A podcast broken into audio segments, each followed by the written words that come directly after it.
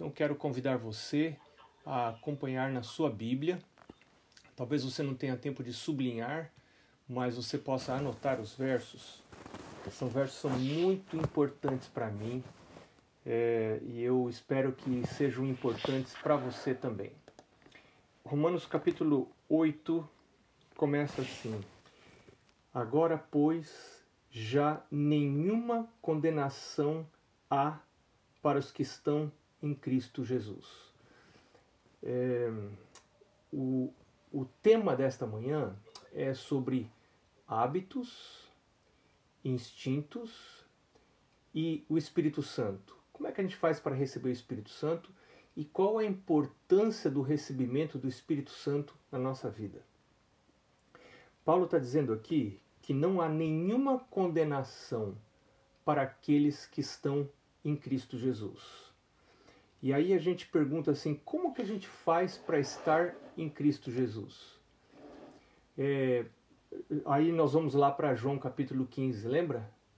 João capítulo 15 diz assim: é aquele que está ligado em mim, como a vara está ligada à videira, esse vai produzir fruto. Sem mim vocês não podem fazer nada. E eu quero é, lembrar você de é, Gálatas capítulo 2, verso 20. Vamos, a gente vai ler, nós vamos ler bastante versos hoje. Gálatas capítulo 2, o verso 20, que diz assim: Logo, já não sou eu quem vive, mas Cristo vive em mim. Você lembra lá em 2 Coríntios que diz assim: Estou crucificado com Cristo, Paulo fala? Né? Vivo não mais eu, mas Cristo vive em mim. É, então, quando Paulo fala em Romanos 8:1, nenhuma condenação há para os que estão em Cristo, quem é que são as pessoas que estão em Cristo? São aquelas que estão crucificadas com Cristo. O eu não vive mais. Quem vive é Cristo que vive em mim.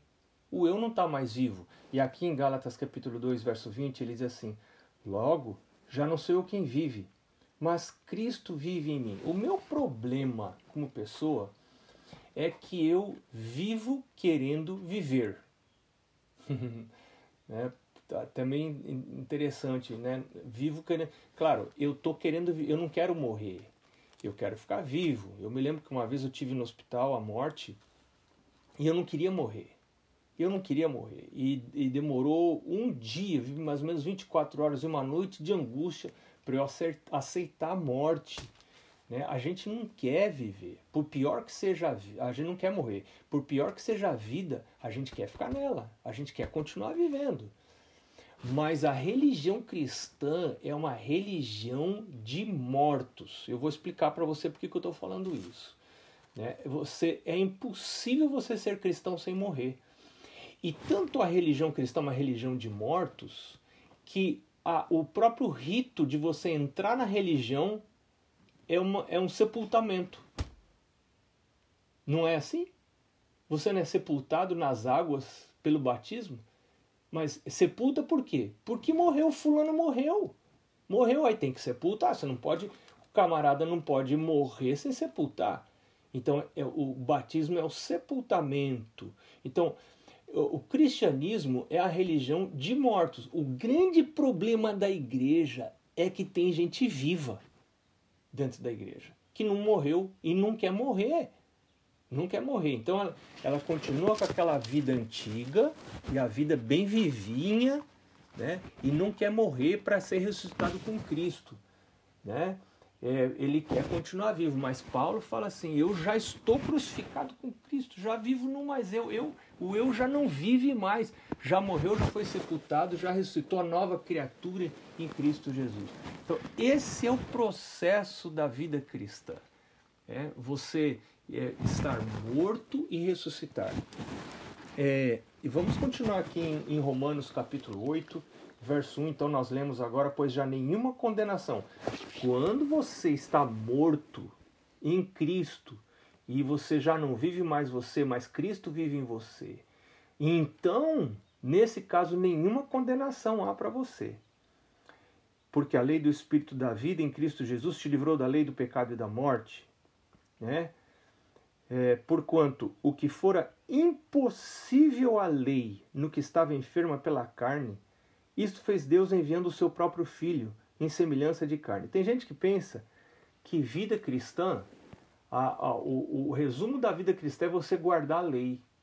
Isso é o maior engano que pode acontecer para nós adventistas. Porque Paulo está dizendo aqui que tem uma coisa que é impossível para a lei. O que, que é impossível para a lei? Aqui no verso 3. Impossível para a lei é dar salvação. A lei nunca vai dar salvação para nós. Quem dá salvação é Cristo. Se a lei pudesse dar salvação para nós, então aquele que guarda bem direitinho a lei tinha o direito de ser salvo. Não precisava nem Jesus morrer por ele. Não precisava nem de Jesus salvar, porque ele falava: não, eu tenho o direito de ir para o céu, porque eu estou guardando a lei. Então Paulo fala em vários lugares, não, a lei não produz salvação, a lei dá outra coisa, outras coisas boas, nós não estamos falando contra a lei.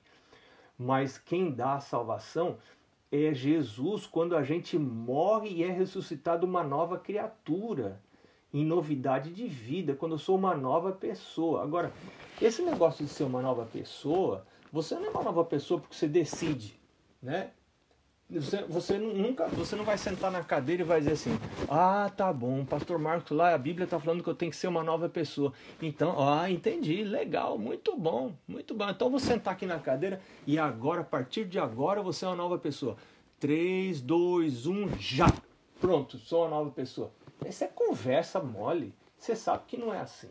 Eu estou falando de um milagre. Ser uma nova criatura é um milagre. Ser crucificado com Cristo, ser é, vivo não mais eu, mas Cristo vive em mim, é um milagre. A única coisa que eu posso fazer por esse milagre é pedir.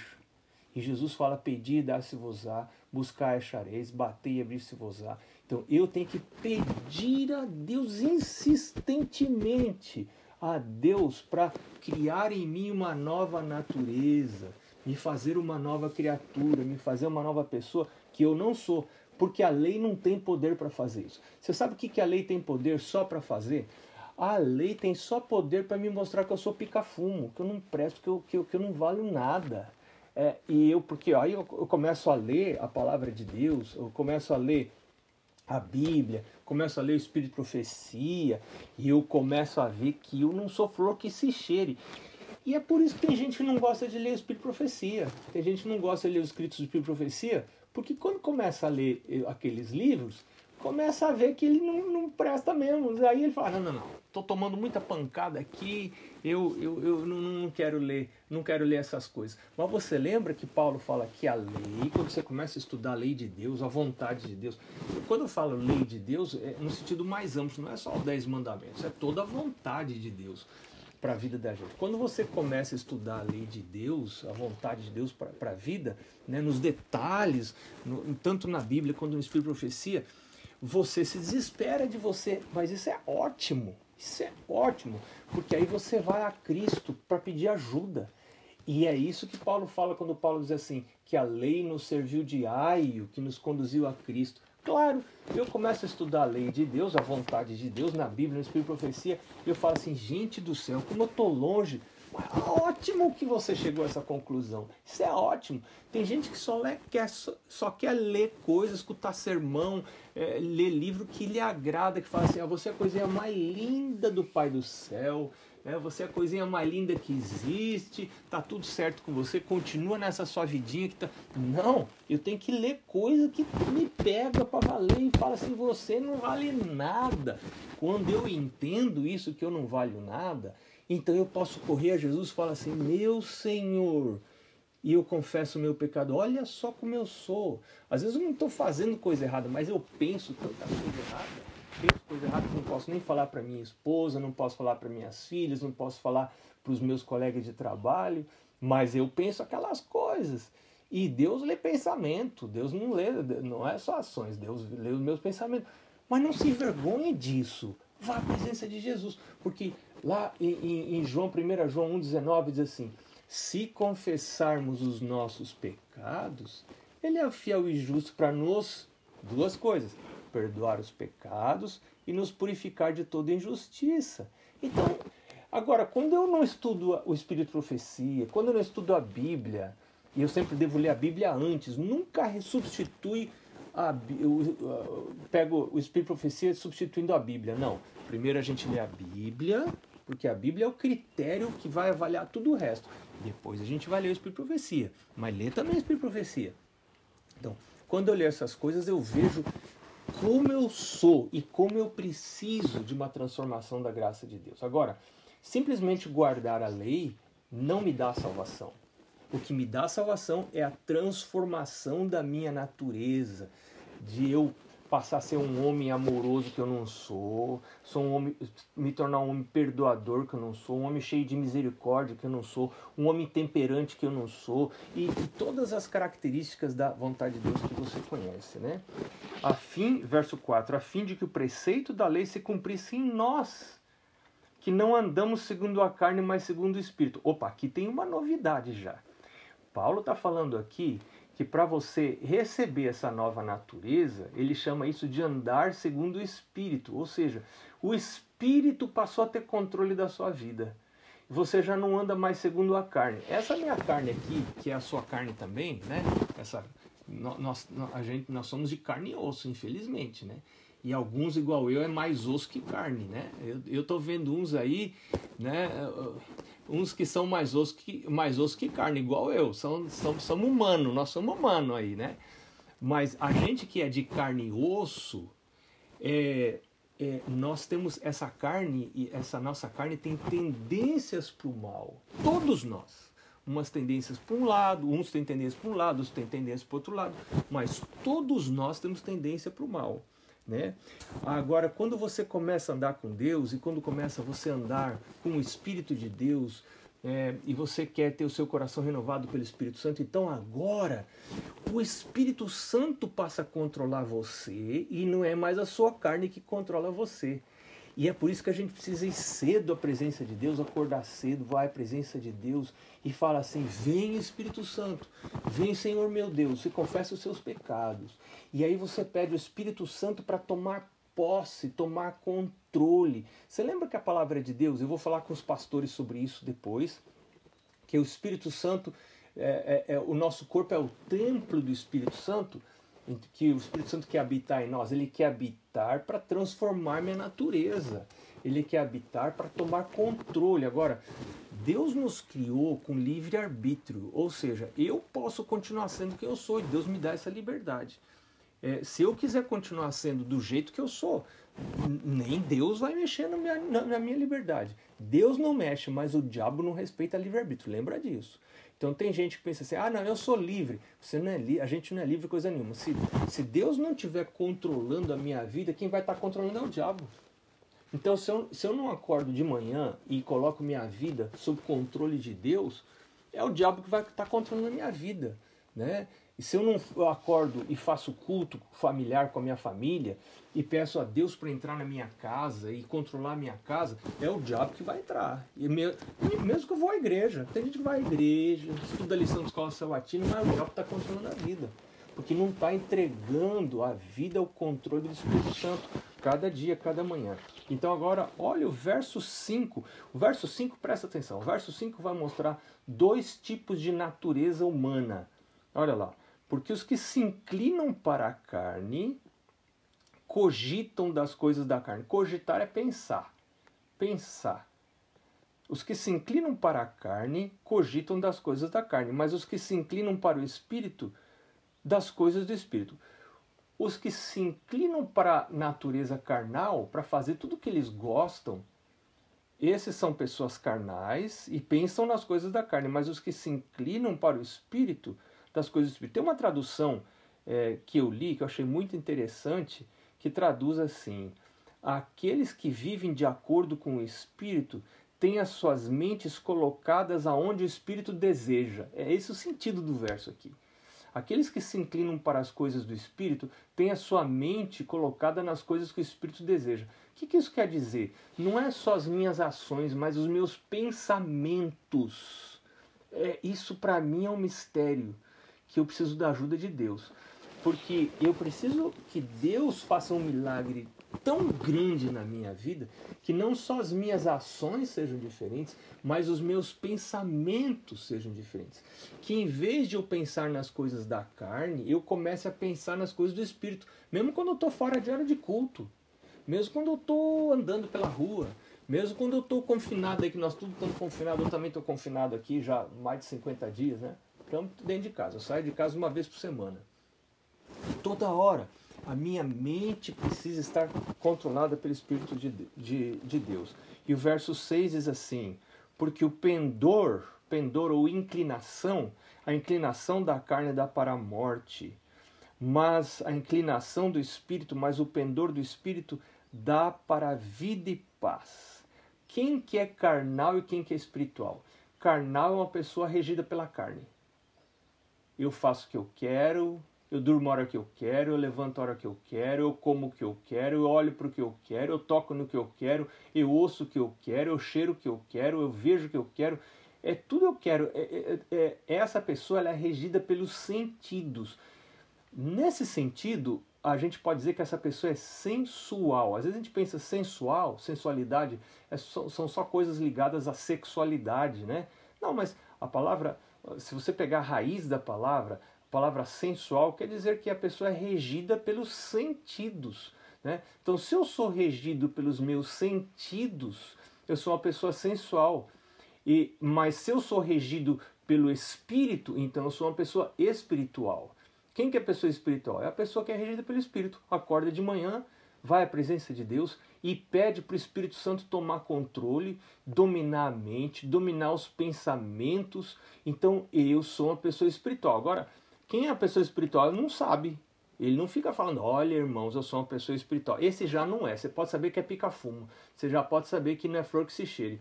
Porque a pessoa que é espiritual mesmo, que está querendo andar com Deus, ela tem noção de que ela é pecadora. E cada dia ela quer chegar mais perto de Deus, mais perto de Deus. Ela não fica se exibindo que é espiritual, que não é espírito. Isso aí não é coisa de Deus. Mas o verso 6 diz que o pendor da carne, a inclinação da carne, a pessoa carnal, a pessoa sensual, dá para a morte. É morte. Mas o pendor do espírito dá para a vida e paz. Tem um texto muito interessante em Judas, capítulo, Judas não tem capítulo, Judas só tem versículo, né? Judas, versículo 19, diz que os sensuais não podem ter o Espírito de Deus. Olha só, claro, claro que não pode, porque o sensual é carnal. Então, o sensual, a pessoa que é carnal, que é regida pela sua carne, ela não pode ter o Espírito de Deus, ela não recebe o Espírito de Deus. Quando ela recebe o Espírito de Deus, então ela passa a ser um espiritual. Verso 7 diz: Por isso o pendor da carne é inimizade contra Deus. E não está sujeito à lei de Deus, nem mesmo pode estar. Claro, a pessoa regida pela carne, né? Nós, quando nascemos, nós já nascemos carnais. Você não precisa fazer nada errado para ser pecador, sabia disso? E aí vem aquela pergunta assim, né? Você é pecador porque peca ou você peca porque é pecador? Né? Para para pensar. Você é pecador porque peca ou você peca porque é pecador? Né? O que, que faz você ser pecador? Não, não, não. Você não precisa fazer nada para ser pecador. Você não é pecador porque peca. Você peca porque você é pecador. Você nasceu desse jeito. Você nasceu torto. Eu nasci torto. E a Bíblia diz que todo mundo que nasceu nesse mundo nasceu torto. É filho de pai torto e filho de mãe torta. Onde foi dia das mães, são muito queridinhas, coitadinhas, mas são pecadoras também. Né? E todos nós somos pecadores. Todos nós somos pecadores. Por isso que eu preciso ir cada manhã à presença de Deus. Eu não posso ir à presença de Deus como adventista. Meu Deus, dou graças ao Senhor porque eu sou adventista, devolvo o dízimo, sou vegetariano, que coisa maravilhosa. Que eu sou a coisa mais linda. Não. É, quando você vai à presença de Deus dessa maneira, Deus fala assim: ai, ai, ai, ai, meu filho, não tem, não tem salvação para você que você já está salvo. Você é você é, é, você é, é, o recheio do biscoito, né? Você é o recheio do babalu. Que coisa mais linda. Você, você não precisa de nada. Você tá, já está tudo perfeito na sua vida. Não precisa de nada. Não precisa nem de Deus, nem de Jesus. Né? Então agora, quando eu tenho noção da minha pecaminosidade, vou à presença de Deus, Jesus fala assim: é esses que eu vim buscar. Eu não vim buscar justos, não. Eu não vim buscar justo e nem quem tem panca de justo. Eu vim buscar pecadores. Esses que eu vim buscar. Né? Então, o verso 8 diz assim: Portanto, os que estão na carne, lembra que os que estão na carne são sensuais, né? São as pessoas regidas pelos sentidos. É, ele, ele, ele, ele, sente que tem. Ah, eu sinto que agora eu devo comer, eu vou comer. Sinto que agora é, é, eu, eu, eu, devo. É, não devo dormir porque eu não estou sentindo sono. Não, ele não vai para a cama. Ele não vai para a cama porque não tem sono. Ele, ele, agora eu sinto que eu devo ficar um pouco mais na cama. Ele não levanta da cama porque ele sente. Tudo é o sentido. Então essa pessoa é sensual porque é regida pelo sentido. Também tem vontade de comer, acabou de comer, mas alguém oferece uma comida, ah, não deu vontade de comer. O sentido manda comer, ele come, né? Come fora de hora, come toda hora, ele está tá comendo. É, não é o Espírito Santo que está dirigindo, é, são os sentidos que estão dirigindo. Então o verso 8 diz: Os que estão na carne são sensuais, que os sentidos estão dirigindo, não podem agradar a Deus. Não agrada a Deus. Não agrada a Deus. Aí o verso 9 diz assim: Vós, porém, não estais na carne, mas no Espírito. Se de fato o Espírito de Deus habita em vós. E agora aqui tem uma informação muito importante, uma informação crucial para o nosso estudo.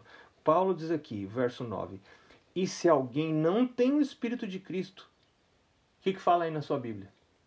Esse tal não é dele. Gente, isso para mim é uma coisa muito séria é, receber o Espírito Santo não é algo opcional. Né? Ah, não, tem dois tipos de crente na igreja, o, que, o crente normal e o crente e o crentão que recebeu o Espírito Santo. Aí esse é o crentão.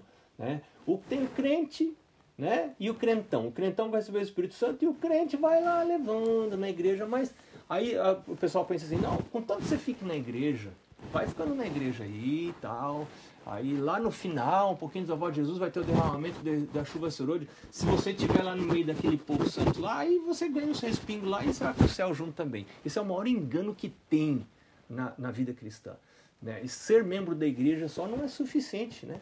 Você precisa cada manhã receber o Espírito Santo. E Paulo está falando aqui no verso 9 que se alguém não tem o Espírito de Deus, se você só tem a igreja, se você só tem os mandamentos, se você só tem as doutrinas, mas você não tem o Espírito de Deus, o Espírito de Deus não está controlando a sua vida, você não é de Cristo, eu não sou de Cristo. Esse é assunto muito sério. Então, receber o Espírito Santo não é algo opcional, que eu posso, como eu não posso. Não, se eu quero me reconsagrar a Deus, então eu vou buscar uma consagração, eu vou buscar o Espírito Santo. Não é assim. Ou você tem o Espírito Santo, ou você não tem a Deus. Você não é de Deus. Porque quem é de Deus vai, vai buscar o Espírito Santo, vai receber o Espírito Santo. O verso 10 diz: Se porém Cristo está em vós, o corpo na verdade está morto por causa do pecado. Claro, claro, morre mesmo. Morre é sepultado no batismo. O corpo está morto. Você não vive mais você, Cristo vive em você, né? Por causa do pecado, mas o espírito é vida por causa da justiça. Você morre para você, você morre para o seu corpo, mas você vive para o espírito de Deus. Né? Por isso que Paulo fala lá em Romanos 12 que a gente tem que apresentar o nosso corpo em sacrifício vivo. É, é, é uma morte que não mata, você entende? Você entende? É uma morte que não mata. O sacrifício lá do, do, do templo, lá de, antigamente, lá dos judeus, era um sacrifício que matava. Pegava o bichinho, punha lá no altar, matava o bichinho. Esse sacrifício que Deus quer da gente é um sacrifício que não mata. Mata o velho eu, mata o velho homem, mas você continua vivo e agora vivificado pelo Espírito de Deus, né?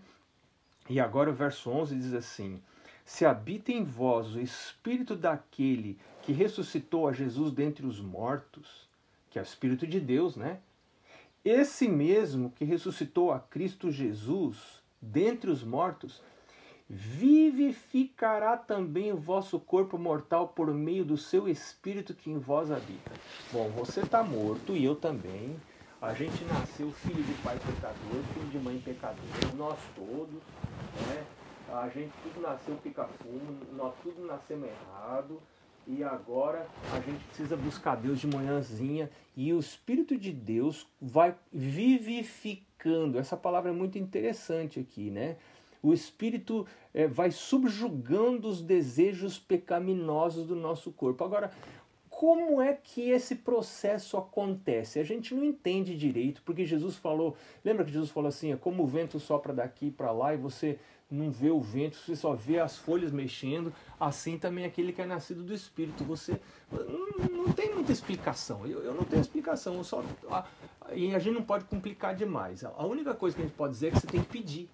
Você tem que pedir, você tem que falar, meu Deus, tem misericórdia de mim, Crie, lembra que Davi orou? Davi disse assim: crie em mim um coração novo, renova em mim um espírito reto. Agora, eu tenho uma dica aqui que eu recebo, eu recebo uma dica de como isso pode acontecer e a gente vai para a primeira epístola de Pedro. Segura aqui em Romanos que a gente volta aqui para Romanos.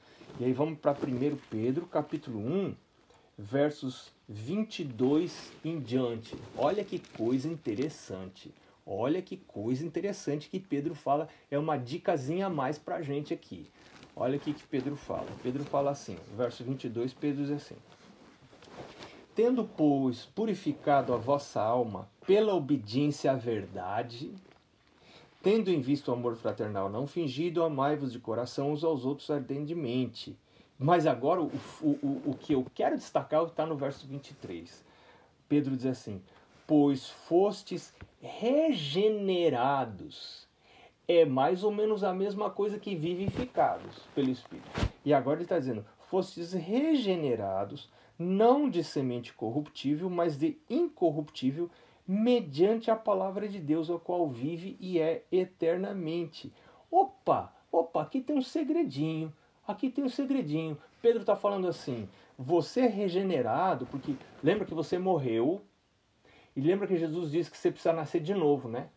Você precisa ser gerado de novo. Isso é ser regenerado. Outra, um, um, uma outra uh, figura para essa mesma ideia é vivificado. Ser vivificado. Você morreu e vivificou.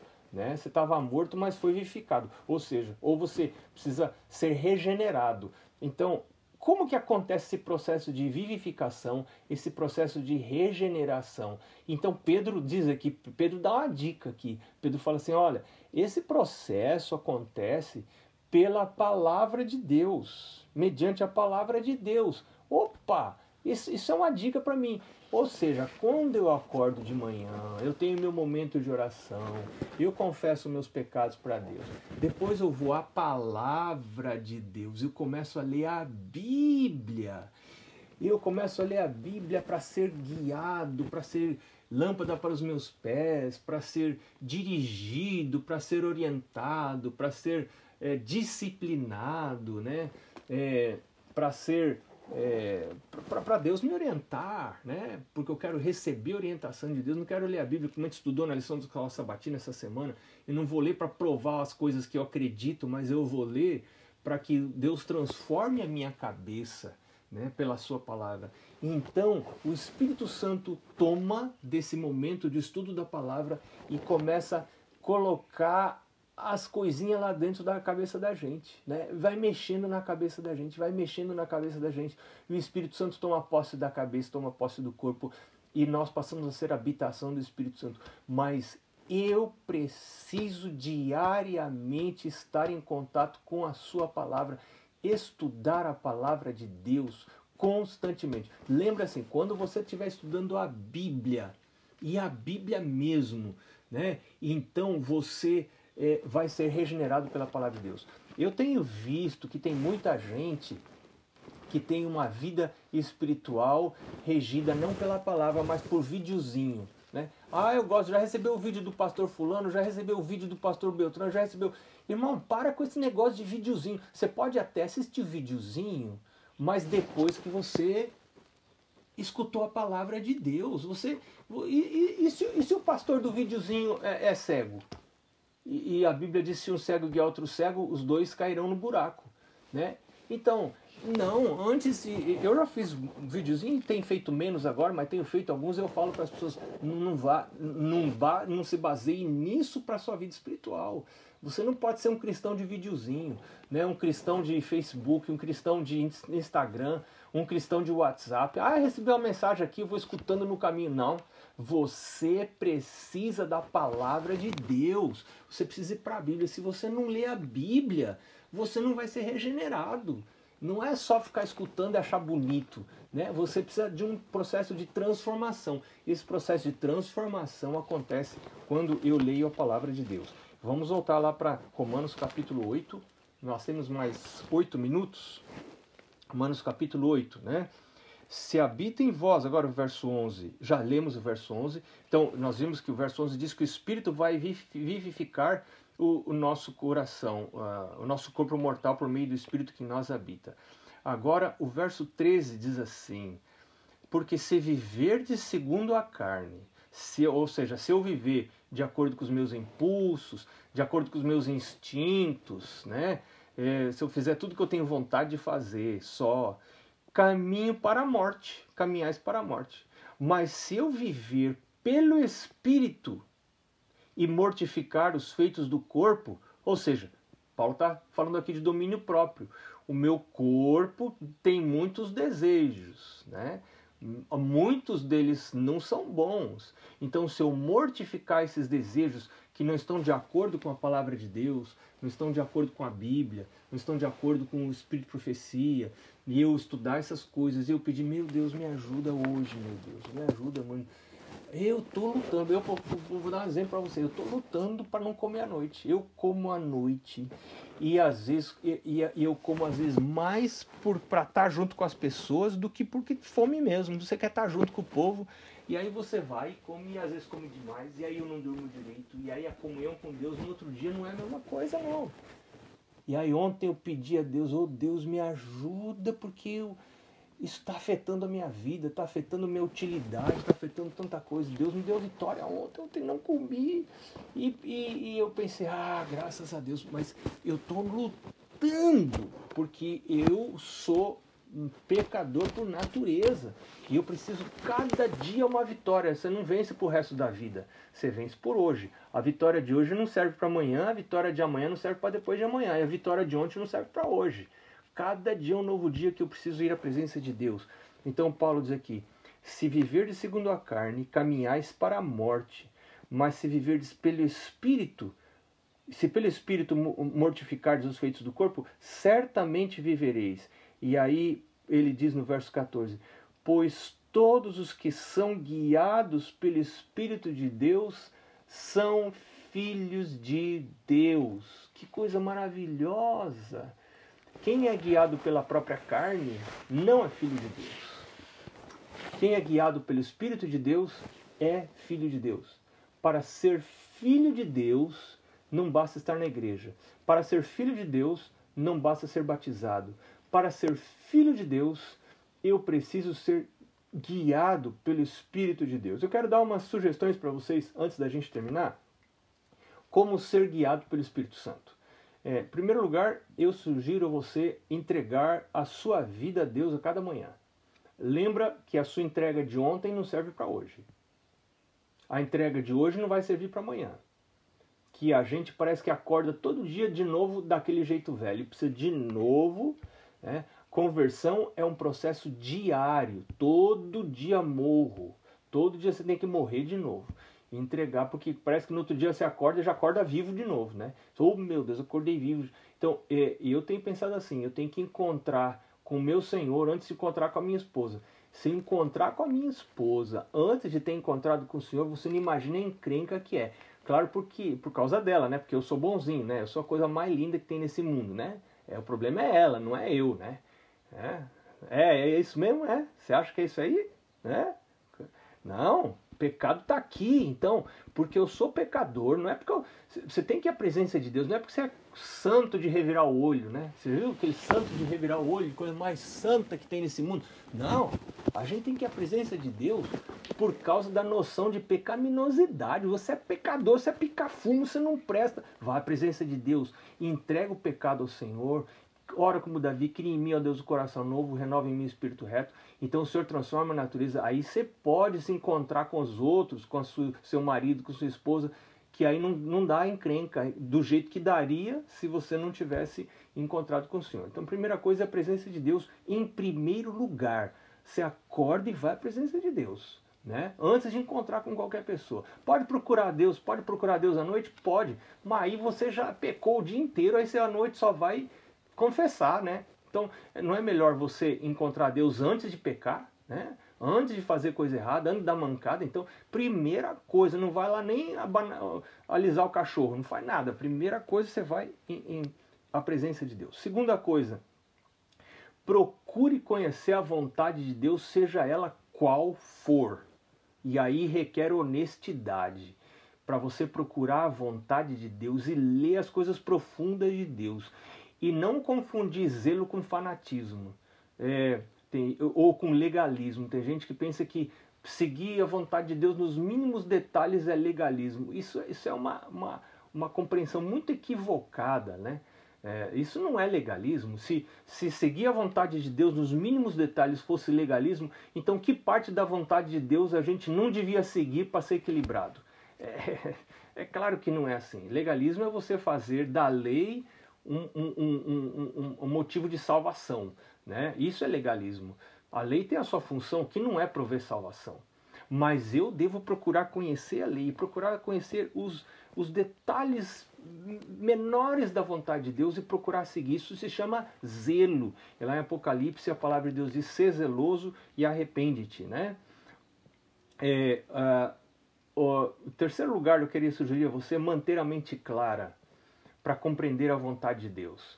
É, Romanos capítulo 12, verso 1 e 2 diz, Deus diz, rogo-vos, pois, pelas misericórdias de Deus, que apresenteis os vossos corpos como sacrifício vivo, santo e agradável a Deus, que é o vosso culto racional. Para você estar tá com a mente racional, puro, é, é, pensando direito, você precisa apresentar o seu corpo em sacrifício vivo.